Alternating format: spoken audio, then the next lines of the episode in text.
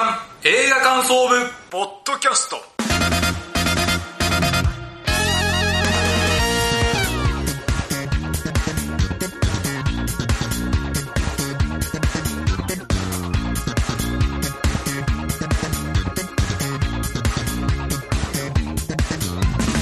さあ始まりました月刊映画感想部ポッドキャストこの番組の部員である矢野智之です同じく部員の滝沢亮ですよろしくお願いしますさあこの番組は現在劇場公開されている新作映画を映画感想部部員である矢野と滝沢がそれぞれサイコロ振って当たった映画について感想を言う番組ですはいそうでございますさあ今月は9月号86回目ということで、一応夏は終わりまだ続くでしょうね暑いのはまあ残暑はね、はいでも9月ってなんか秋のイメージあるじゃないですか。まあなってもらわなきゃ困りますそう、よねもうね、8月がね、もうその中でも映画館はすごく過ごしが良かったですね。快適ですよはい。じゃあ、えー、前回の収録から1ヶ月経ちまして、その間の映画ライフを聞いていきましょうということで、武田さん何本見ましたはい、3本です。3本じゃあ、その中から1つピックアップすると。マイエレメントですあ、はい、えー、僕も見ました。はい。はいピクサーですね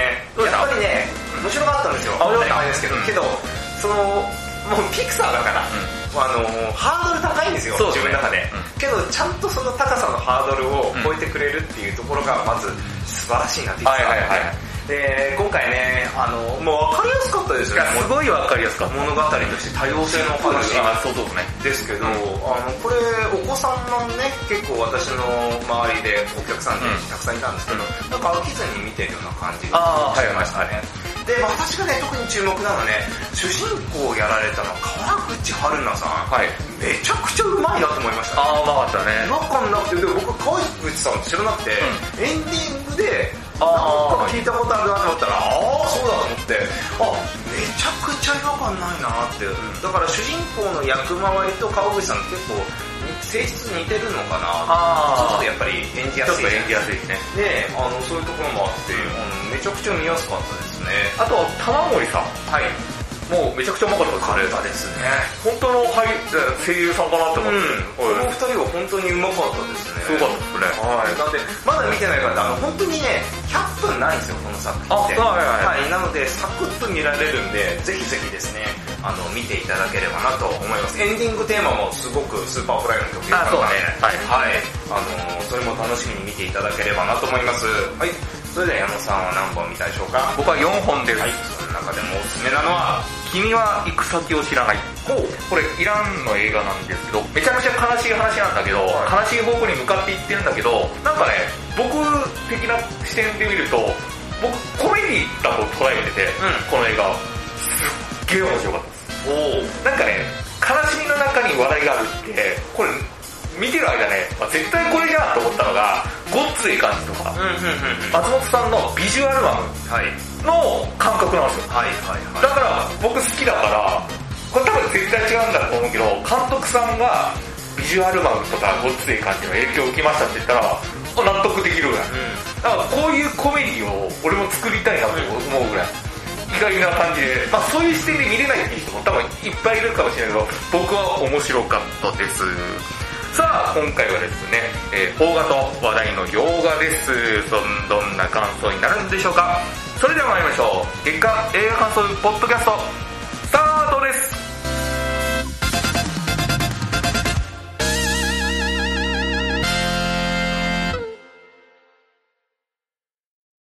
今月の活動報告このコーナーは先月サイコロを回して決めた映画について感想を言うというコーナーです。メイン企画ですはい、ということで今回取り上げる映画一つ目は矢野さんでございますが、何でしょうかさあ、今回僕が紹介する作品はですね、旅がテーマのいこちらの作品、バス対鉄道乗り継ぎ対決旅です。違いま。す。え長い。旅ですよね。それ下手したら映画化されてませんでしたっけロードムービーですねロードムービーだ けど、あの、テレ東で作られたね。高川洋介さんと村井美樹さんの対決。そう僕ね、このシリーズがね、大好きなん ですよ。で、村井さんが蛭子さんにブチギレ、あか、徳さんにブチギレっていやつ やー、トントクさんは違う。あトントクさん違う香川洋介さんと村井美樹さんっていう方がいて、それを今対決してるんですよ。ですね。はい。あの、バスと、えー、電鉄車活動では、いどっちが先につくか、これ、もう第16弾ぐらいになってるんですけど、おい。もうすごい好きなシリーズで、もうこの間もやってたんですけど、あの、ずっと見ていくとね、ゴールしたらね、泣いちゃうんですよ ね。ファンはそうです。よくわかる。違う。あと、確かそれ映画化されてる。あ、それはね、あの、エビスさんとのです。 あ、エビスさん、タガさんのやつでしょそう。こっちは違うんですあよれ、。こいつは違うんですね。エビスさんの卒業さだっれてた。あの、あの、そんなファンじゃないから、そのタガさんが出てりゃ両方同じものいじゃん。やー、もうめちゃめちゃ面白い。あの、結構好きな人いるんですよね。 あれはい。違うんですよ。658キロ、陽子の旅ですよ。はい、ということであらすじ言いたいと思います。はい。夢破れて二十数年、引きこもりをしていた42歳の陽子は、長年断絶していた父親の葬儀のために、ふるさとの青森県にしぶしぶ帰ろうとする。しかし、あろうことか、ヒッチハイクをする羽目になって、てんてんてん。では、658km よー、この旅行ってみましょう、ということで、えー、まず、もうね、早速、感想を言っていきたいと思います。はい。あのー、この映画ね、菊池凛子さんはじめ、出演者の皆さん、すごくいいですし、はい。作風も僕好きだし、はい。いい場面もいっぱいあって、はい。褒めたいんですけど、はい。僕の中でね、悪い意味で引っかかる部分がありまして、おそれが今回の感想の大半を占めてます。あ、わかりました。その引っかかる部分っていうのは、どういうとこかというと、はい。陽子がヒッチハイクを続ける理由や動機が、すごく弱いなって思いました。まあ、お説得力がないっていうか、え、別にこれ、ヒッチハイクする必要なくないって思っちゃうんですよね、これ見ると。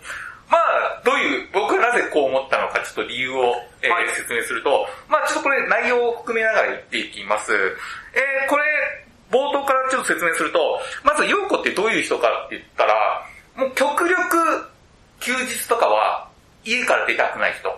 で、人ともそんなに関わりたくない人。もうずっとネットでやってる。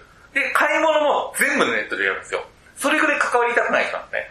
トイレットペーパーさえ、サイトで買うんですよ。もう、うん。へー。究極じゃないですか。うん。ああ、もうこんなに関わりたくないんだなーっていう人ね。で、その子がある朝、自宅にインターホンが鳴って、誰かなと思って出たら、あの、竹原ピストルさん演じる、いとこのおじさんだったんですよ。おじさんが急に来て、で、あ陽子のお父さんが、亡くなったと。で、明日出棺だと。今から、今東京に住んでて、今から青森行くぞと。おう。で、俺が車乗してあげるから、青森まで一緒行こうって言ってくるんですね。でも、なぜ、その、いとこのしげるさんは、陽子の家に何も連絡なしに来たかというと、その前日に、陽子は携帯を壊してしまったんですよ。はい。だから使えなかったから、連絡つかなかったら、もう急、うん自宅にやってきたっていうあーなるほど話ね。で、これからどうするって言ったら、陽子は行くことになって、その時に携帯も持っていかないんですよ。で、お金は3000円ぐらいあったのかな。で、その、親戚、いとこのしげるさんの車に乗って、東京から青森に向かうんですね。で、その途中にサービスエリアに寄るんですよ。で、サービスエリア内で別行動をするんですね。で、陽子が一人で休憩して、あの、しげるさんの車があったところに戻ったら、しげるさんがひょんなことからいなくなってるんですよね。車ごとなくなってる。おう。あー、ないって言って、でも青森行かなくちゃいけない。でも携帯ない。っていう状態でお金は所持金3000円。どうするってなって待っても来ないから、ヒッチハイクをするんですよ、この人。うん。で、ヒッチハイクをし続けていくうちにね、僕ね、やっぱりね、思っちゃうんですよ。はい。現代じゃないですか。ヒッチハイクしなくても、なんか、スマホを借りて、し調べて、その、いとこのしげるさんに連絡つかないのかなって思っちゃったんですよ。ああ、なるほど。だって、今の時代って、スマホでなんとか繋がれるじゃないですか。で、あ、そうしないのかなと思ったんですよね。でも、あ、しないんですね、陽子は、それを一切。で、あ、そうしない理由は、その方法がわかんないからしないのかなと思ったんではいはいはい。ま、もう僕もわかんないし、でも、なんとなくできるじゃないですか。なんとかしようともするじゃないですか。スマホで、なんか動画調べて、術つなぎでできるかなとか。それをしないわけですよね。で、そのし、しない方法を、わからないから要はしないのかなと思ったけど、一回ぐらいそういう場面を入れてほしいなと思っあ、た。そういう場面ないないんですよ。おいー。今の現代社会ですよ。しかも、陽子が、ネットをずっと使ってる人ですよ。休日。 でもそれを一切しない。うんその考えもしない。だから、思いつかないからそういうことをしないのかなと思いながら見てたんですね。で、もう一つ、スマホを借りない理由として、僕が思ったのは、なんか、ヒッチハイク乗せてくれた人にに対して、なんかお願いするのが、億劫なのかなと思ったの。おー、なせるっかく乗せてもらって、また頼むのって思うんだけど、陽子はね、スマホちょっと使わせてもらえませんかじゃなくて、お金は貸してくださいって言うんですよ。ほど。うそん。っちの方がハードル高くないですか 僕の中で。確かにおあのお、スマホは使わせてくださいじゃなくて、は言えなくて、お金は貸してくださいは言うんですよ。うえって思うんですね。ん。はい。ハードル高いなと思って。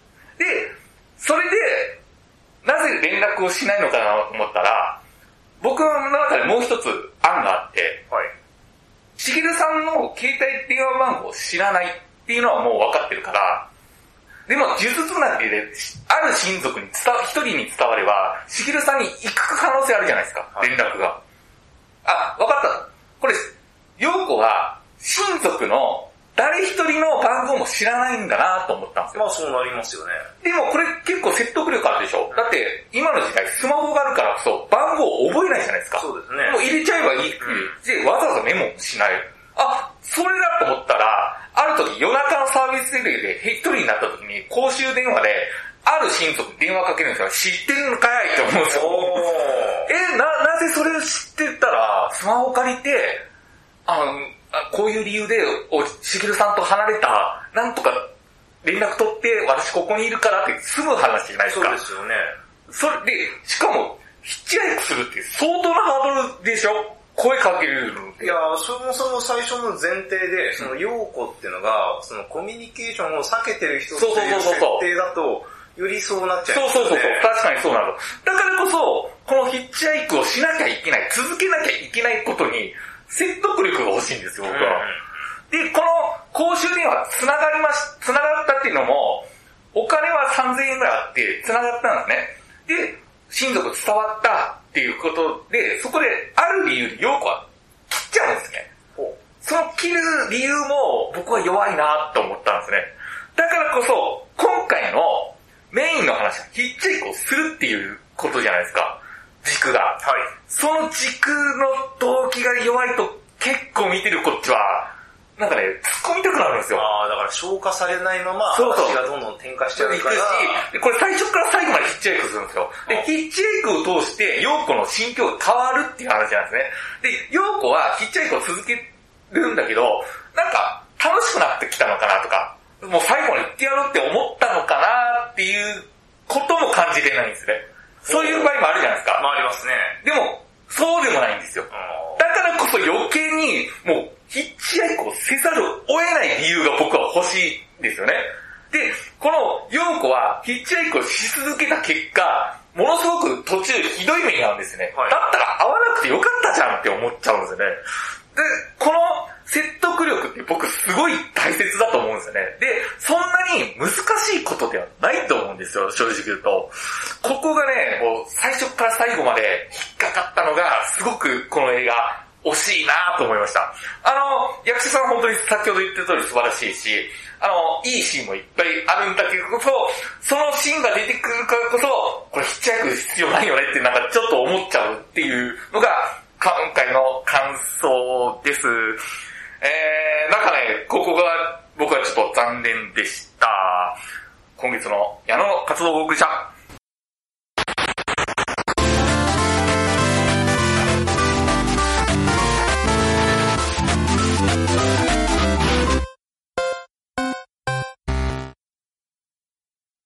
続いて今回取り上げる映画、二つ目は私、滝沢でございますが、バービーです。マーゴットロビー。はい、マーゴット・ロビー出ていらっしゃいますよ。はい。制作としても名を連ねております。プロデューサーかなはい、そうです、そうです。はい。ということで、まずはバービーのあらすじ言いたいと思います。はい。バービーランド、そこは全てが完璧で、毎日がハッピーな夢のような世界。そこでバービーと恋人の剣が連日繰り広げるのは、パーティー、ドライブ、サーフィン、デート。しかし、ある日突然、バービーの体に異変が。その原因を探るために、人間世界へと行く、バービーとケンだったが、てんてんてん。ライアン・ゴズリン。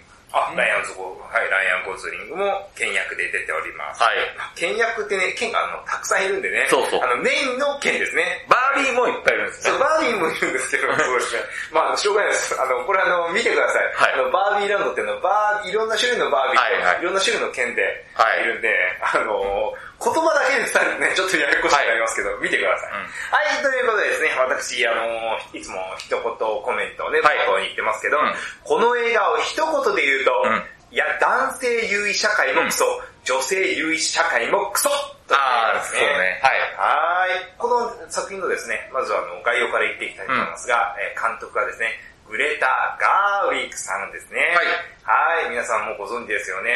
はい。皆さんもうご存知ですよね。はい皆さん見てますね。あのー、なんだっけ、マイ、マイストーリー・オブ・マイ・ライフ。そう。はい、私、あの、若草物語ですね。あとデリバードはい。どういうね、有名な方ですね。うんキャスト、はい、先ほどおっしゃいました、えーマーゴット・ロビー、はいえーライアン・ゴズリング、うんはい、この二人がですね、メインキャストでございますね。はいはいえーこの二人についても後で言いたいと思います。はいえーもちろんネタバレありであ言っていきたいとはいわ思かいますので、話していきたいと思いますが、まずは、えー先月ね、サイコロが当たった時にはね、い矢野さんも僕も言いました、はい例のやつですね、はいえーについて一言だけ、あー一言えはーい本当にクソオブクソだなと思います、うんえーふざけるのもいい加減にしろと、うんえー言語道断というふうに私は思います。はいまあその件とね、まあ作品っていうのはまた別ベクトルだと僕は思うんで、うんまああのその件については本当にあの反省するところはして、謝罪するところはたくさん謝罪してくださいとしか僕は言いません。はい以上でございます。はい、えーじゃあ、あの、本編について話したいと思います。えっ、と、バービーのですね、ポスターとか予告のビジュアルだけ見るとですね、うんまあ、ピンクを基調として非常に可愛らしい、うんえー感じの世界観なんですね。で、まああのーその可愛らしさとは、その対極的に、実は物語というのは結構辛辣なメッセージを放っていくっていうのが、うんこの対極なところがこの映画の肝だと思います。はいはいはい。で、まずね、あの、もう本当冒頭からしてもう100点なんですよ。うん。本当に、この映画の。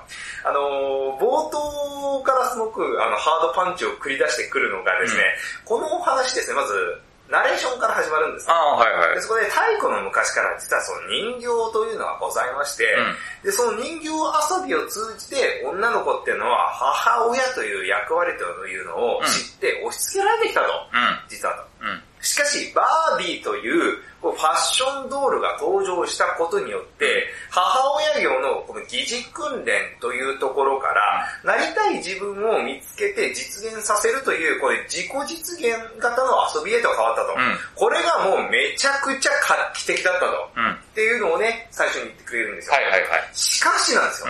ね、画期的すごいことじゃないですか。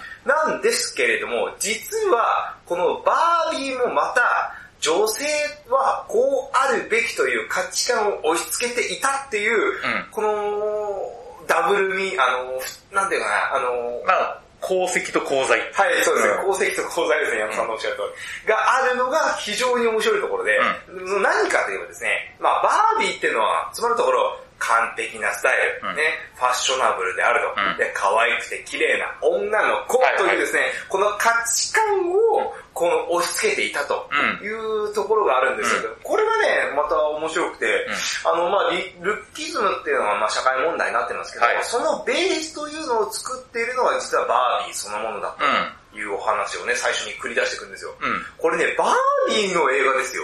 バービーの映画なのに、こう、辛辣な自己批評っていうのをまず一番目にぶち込んでくるっていう。そうね。これは、すごくないですかこれ。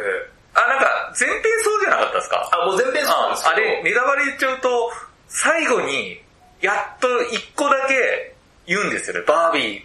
か、散々けなしてきたじゃないですか。あーはい はでも、ある、あ、まあいいか、バービーの作者、作者じゃないけど、はいはいまあ作った人が、それでも、あなたがいエンタメとしては、支えられた人もいるよっていうことをそうそう、そう一個だけ言うんですよね。ははいいはい。まあ言っていく。うん。で、まあそれですね。じゃあもう、バービー、多分これバービーの会社も多分、あの、スポンサーというか、まあ、あ、あの、企画書出して、あ、おいあいいですよどこまで知ってますあ、まあ、あの、企画書をこう出した時に、あそこの正式な会社はい。が見て、あ、俺たちも反省しなきゃいけないねっていうことで、これ、ゴーサインを送るそうなんですよ。そこれをきっかけにね、そうそうそう、そこものすごいなと思って。俺勝手にやってると思ってた。だ だから会社のことボボロカスみたいですか。てか皮肉だもん。あはいはあ、そういうことか。いはい。いや、ただ僕ちゃんと調べてそこは行ったんですよ。ああ、事前に。そうそうそう。あの、そういう情報が入ってきたんで、あ、それはすごいなと思って。えーで、この映画ですね、まあこれさらにすごいなって思ったのが、これ、固定概念。はいステレオタイプとも言いますけど、絵のアンチテーゼっていうのが、この作品のね、一つ、そうっすねあのーひ伝えてるメッセージなんまであすよね、。ダーウィン自体がそう、そういうことだよって感じだそうよね。ですね、うん象徴として。うで、まあ男性社会の中にいた女性がウーマンエンパワーメントをするというですね、物語っていうのは、はいここ10年ぐらいで結構映画として作られてきたんですけど、でもこの作品面白いのが、このバービーの世界を描いているから、これ出発地点としては女性優位社会なんですね。うん。はい。で、このバービーの世界ってのはどんなのかっていうと、まあ、ゴミも落ちてなうんい、塵も落ちてない、う洋服はいつも綺麗と、うんで、天候も完璧っていうのはですね、あの、汚い部分とか負の部分とかもうゼロの完璧な世界なんですね。で、そこにいる大統領ってのもバービーだし、うん宇宙飛行士もバービーだし、うん医者もバービーって、うんこれがさっき言ったの、冒頭で矢野さんがまあたくさんバービーがね、出ますけどって言ったのはまさにこれなまあ、んでですよもね。見た目が違うんですそようね。ですね、ははいい。あの、違う方がいらっしゃる。で、女性全員女性そうでね。そうそうそう。まあ肌の色とかうん髪の色とかね、名前が一緒みたいなね。そうそうそうそう。まあ医者バービーとか、うん。あの宇宙飛行士バービーとかね、まああのいると思うんですけど、まあそういうの方々がたくさんいると。うんで、まあ養殖についている方がまあ基本的にまあバービーばっかって、つまり何かさ、まああの女性ばかりということなんですよね、決定権があるのは。で、ケンという男の子がまあいるんですね。うんまあライアン・ゴズリング等が演じてますけど、まあ彼らはなんか職業についてる感じってないんですよね。なんかね、ビーチバレーとかを応援してるシーンとかあったりしますけど、なんかそれを見る限り、まあその他大勢、脇役みたいなねそう、なんか超脇ん役。なんか、まさに、バービーというのがメインの、うんまあ商品ですけうど、んその横にいる付属品みたいなね、まあそんな感じの存在ですよね、まさにバービーの世界では。で、まあ物語として、バービーがですね、ある時もう死ぬというね、生死の死ですね、うんという人間にはない、あの、情報というのが、ほまうあ、あのー入るね。か、まあ、インプットされたというのが考えるきっかけになったことで、このリアル世界に行くわけなんですけれども、そのリアル世界では、もうこう、バービーの世界とは真逆でう、ん男性優位社会だったと。あの、マテル社というですね、これバービーを作ってる会社があるんですけれども、まあそこの養殖にいる人はもう全員男性。うんまあ、なんていうのか、バービーにとっては逆にその、不自由な世界ですよね。で、えー、そのリアル世界に感化されてしまった県が、バービーよりいち早く、このバービーの世界に帰り、男性優位社会をを作ってしまうというのが、まあその後のお話なんですけれども、まあ冒頭でも一言コメントでも言った通りですね、まあ男性社会も、えー男性優位社会もクソ、うん女性優位社会もクソっていうのが、まああの、この二つの世界でね、うんあの、通じて、まあ、語られていくという、これはね、また面白いなと。面白いですね。女性優位社会っていうのもまた県の視点から見たら辛かったと。はいはい。だからその男性優位社会をなぜ作ったのかといえば、その女性優位社会で生きるのが辛かったからということなんですね。で、まあこれ、現実に照らし合わせるとですね、あのー本当にさっき言った通り、男性優位社会で女性が生きるのは辛いんだなっていうことと、うんまあだからですね、その男性に、まあ、特化した社会、うん女性に特化した社会っていうのを、まあどちらかに完璧な社会を作るのって、うんつまり、生きづらいんだなと。うん。うん。つまり生きづらいんだなっていうのがものすごくよくわかるんですよね。まあ、どっちかが一方的に権力を持っちゃったら、こうなっちゃうよっていう話ね。そうそうそうそう、不満が募るのという。まあだから男性にとっても女性にとっても、まあ不完全ではあるけれども、居心地いいの社会を作るってのが一番いいよねっていうのが実は結構、あのーこの物語を通してそうねられテーマねうんていらっしゃいますよね。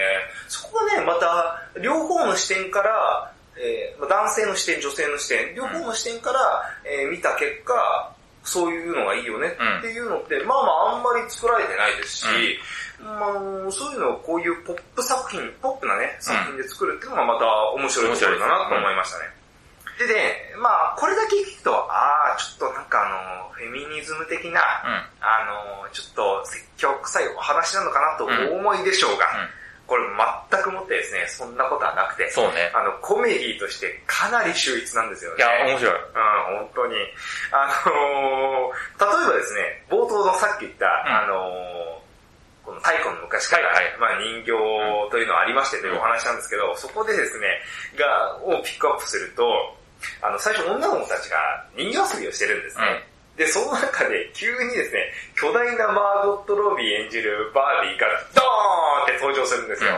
で、その瞬間に女の子たちが人形を投げ捨てるっていうね、あの、なんか、一種の革命的なそうねシーンが起きるんですけど、まあこれちなみに20 2001年宇宙の旅をめちゃくちゃオマージュしてるんですけど、ここもう最初からもう爆笑しちゃったんですよね。で、私あの新宿で見たんで、う周りに外国の方がめちゃくちゃいたんですけど、もう大声で笑ってるんですよ。あ、いいっすね。あーって。もう日本人だったらそんなにね、ピンとこないけどね。そうそうそう。まあ2001年宇宙の旅って、まあめちゃくちゃ、まあなんていうか、あの、みんなが通はい映画、多分海外の人なら多分、まあね。通る道でしょうけど、まあそういうのもあって、めちゃくちゃ笑ってるんですね。あとあの、バービーが、その死っていうのを知ったきっかけで、その、どんどんその、その人間らしさあがー出てくるだから老いが来るとか。で、その中で、このセルロイドっていうのが出るんですね。この脂肪が皮膚にくっつくっていうような、あの、ところなんですけど、そういうシーンとかあ出てくるんですけど、まあでもそのシーンがもうめちゃくちゃ面白くて、これまた大爆笑なんですよ。おーいや、すごく僕ね、いい環境で見させていただいたんですけうんど、いいもうそういうね、コメディ部分がもう随所で出てくるんですあれだからもう全編そうでしたよね。もう本当に。そういうね、コメディとして秀逸、しかも滑ってないんですよね。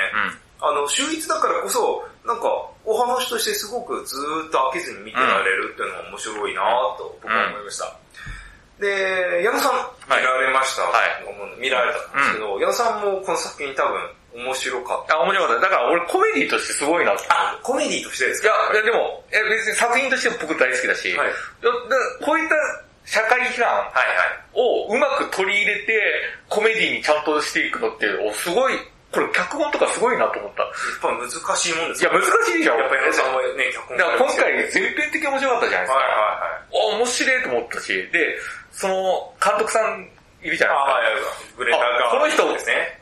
ですか。え、コメディもできんのっていう。ああ、確かにそうですね。えマーゴット・ロビーが、この人がいいって言って、企画書を、あはいなはた作いはいってって時、びっくりしたって言われた。本人、監督が。え、私がコメディみたいな。うんうん。ででも、も、初めてとは思えないぐらいすごい面白くて。確かに言われてみればそうですね。うん。いや、めちゃめちゃ面白かった。俺、掛け合わせ、まあどちらかというと掛け合わせのコントっていう感じじゃないですか。ああ、はいはいはいはい。でも、結構うまく重なってて、最後、ドーンとね。うんで全編的に批判、批判っていうか、皮肉たっぷりなそう感でじすでね。。うんブラックジョーク的なところもし、含めて。ね、どっち、男性が社会を握ったらいいとか、女性が握ったらいいとかいう、そういう問題じゃなくて、なんかそういうこと関係なくっていうことですよね。そうですよね。まさに。うん。なんかそういうこともちゃんとメッセージと伝わるし、バービーがももたらせた、さっき言ったように、罪と、そう功績もちゃんと取ってあるし、俺すごい感動しちゃった。ああ、いううん。最後。うん。わかりますわかります。はい。あと、マゴットロビーとかいいなと思った、やっぱり。ハーゴット・ロビーとライアンゴズラリンイアン・ゴズリング、コメディめちゃくちゃうまいあでの、すよね。今回のコメディの、僕すごいいいと思うのは、あえて、ベタなことをやるみたいあな。はいはいはいはいはい。ベタな、なんていうの、おふざけ、なんか、面白くない芝居で、本人たちは面白いことをやってる芝居ってあるじゃないですあーまあか。そうですねで、それ見てる観客は、まあそううなんですよね。わーって一番恥ずかしくなるじゃないですか。うちは笑いみたいなそ感うじそうですそね、うそう。え、未だにこんな笑いやってるのってあるじゃないですか、はい舞台に行った時。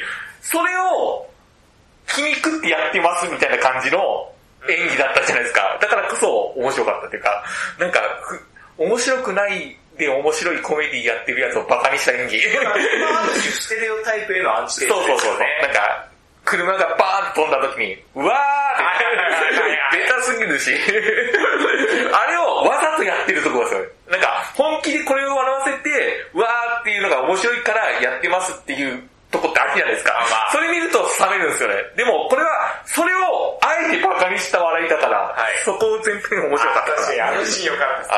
あ、で、あと、冒頭の、あ、冒頭っていうか、あの、冒頭に滝沢さんが言ったじゃないですか、その、あの、ナレーションの部分です。あ、SNS の問題。あでも今回この作品見ると、争いって見にくいよねとかいうことを描いてませんでしたああー、確かにそうです。の、男同士が対決するとこで、なんかあれってもうものすごく戦争に対する皮肉っていうか、そうですねもうこんなふざけたことやってんぞってあって、ダンスで対対決するシーンとかででダンス対決して仲良くなる。いや、その前に仲良くなっとけよ、みたいな感じ が、あのダンスもね、バカにした感じだったよ。もう、あのなんかそうなんですもうちょけてますよね、もう本当に。だから、なんか、作品と全く関係なかったな。なんなら反戦映画だったような感じもするし。はいなんか前編においてそのいろんなステレオ、ね、タイプに対してのアンチテーゼっていうところがあって、そこすごくいいですよね。面白かったなと思いますね。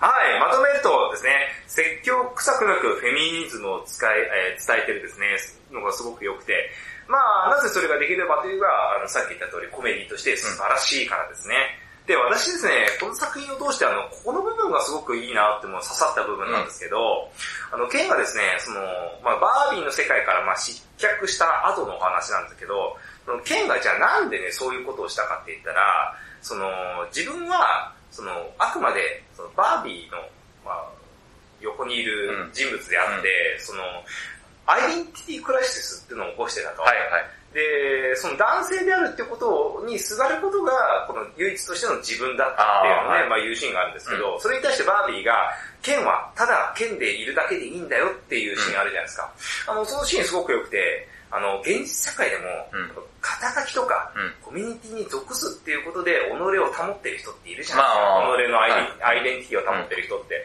まあ、いるんですけど、こう結構僕は、それ、すごく脆いなと思ってるんですよ。うん、確かに。人として。はいだから自分は自分で肯定できるっていうことが実は真の罪なんだよっていうことをね、これ伝えてて、本当ね、あのーその強さがあるかどうかっていうのがね、まあこれからすごく大事なんじゃないのかなっていう、あのーそういうところもメッセージとして、うんあの伝えてると思う。そうね。うんそのメッセージ僕一番好きでしたね、うんこの中で。あの、この作品、まあ見てない方まだいらっしゃるかなと思いますが、あの、ぜひですね、あの、見ていただければなとう思いん。まあ、す。バービー詳し、俺知ら、詳しくないけど、面白いですね。バービー、そうです。僕もだってバービー遊びなんてしたことないですからうん知らない、そんな自分でもね、あの、すごく面白いなと思ったんで、あの、まああんなことね、SNS のなんかあの、すごくふざれ、あの、あんなひどいことありましたけど、んまあそれとね、作品は別なんで、うぜひですね、バービー見ていただければなと思います。以上が今週の活動報告でした。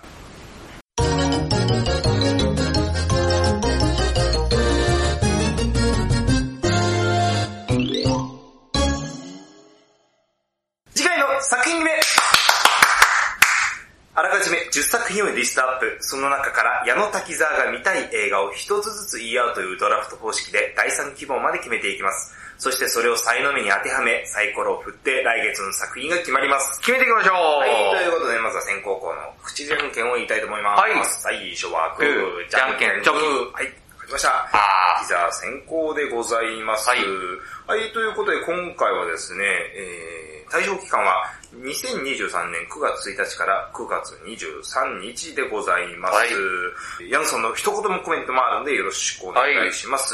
それでは一つ目、アステロイドシテー、ィ。ベス・アンダーソン、二つ目、スイートマイホーム。インディード、三つ目、ヒンターランド。ブルーバックで撮影します。四つ目、ホツレール。門脇さんと染谷さんです。五つ目、グランツーリスモ。初期はプレステ、 6つ目、アリスとテレスの幻工場。岡田まりさん、 7つ目、ジョン・ウィック、コンセクエンス。キアヌも出てるよ。 8つ目、ミュータント・タートルズ、ミュータント・パニック。昔テレ東でやってました。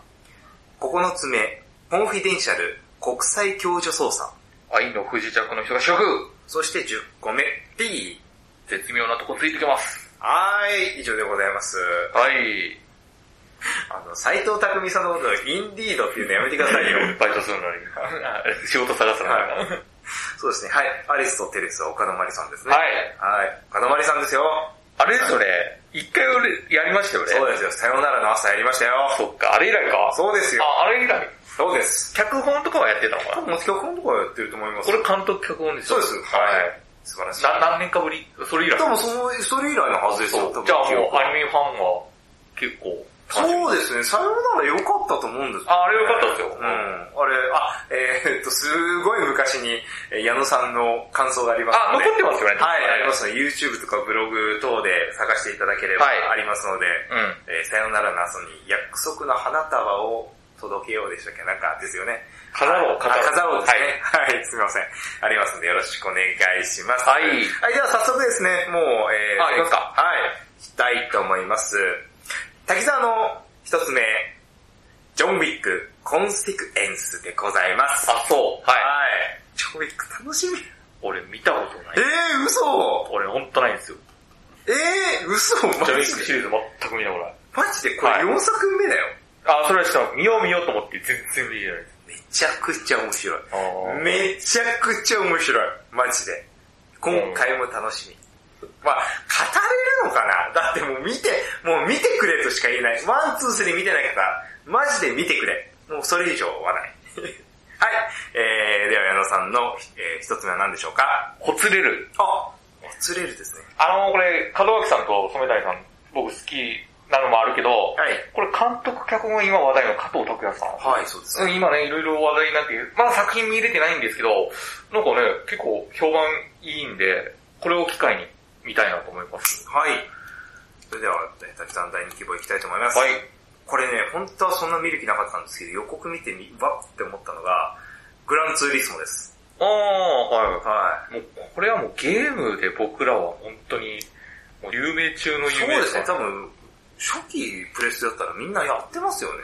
僕た、確か家持ってたはずですもん。まあ、うん。だってこれシ売っちゃったかもしれなリいシリーズ化しましたもん。けどそうですね。こ当れ時ね話題になったんですよね。こんなリアルな、ああ、そうです、そうです、そうです。見て。うん。グランツーリスモ確かにそうですね。あの、予告見る前までは、なんか面白くなさそうだなと思ったんですけど、予告見た時に、うわっって思って。もう世界的にね、もう売れたし、そう。日本を代表代表するゲームですからね。しかもその予告が映画館の予告で見た。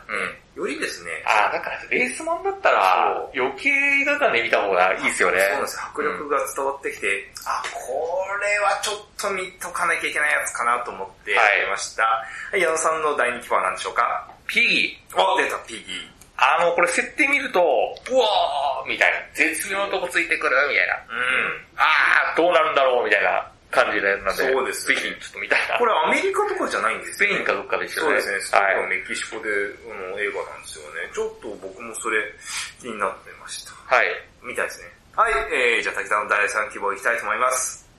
いや、岡田まり行こう、はいアリスとテレスの幻工場。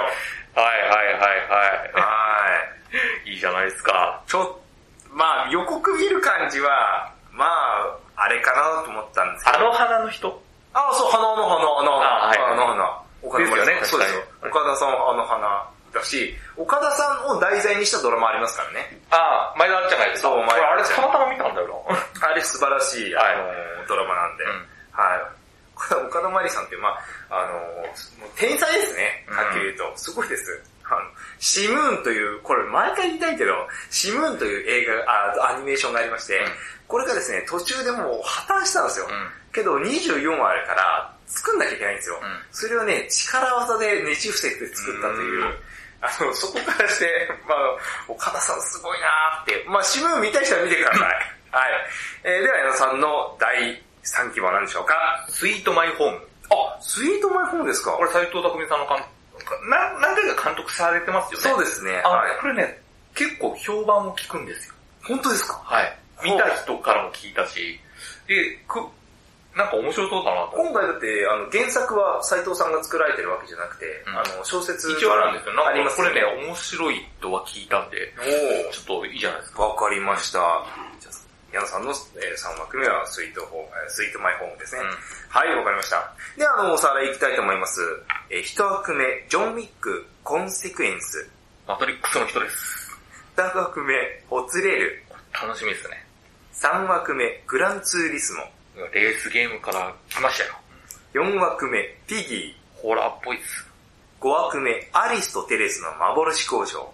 アニメです。そして6枠目、スイートマイホーム。これホラーっぽいっす。おーホラーなんですね。なんかね、ホラー、予告見る限り、なんホかラさ、さすホラー、ホラースリラーみたいな感あーじでしたね。なるほど。はいわかりました。はい。ジョン・ウィックは、あれやってる。 言えばいいじゃん。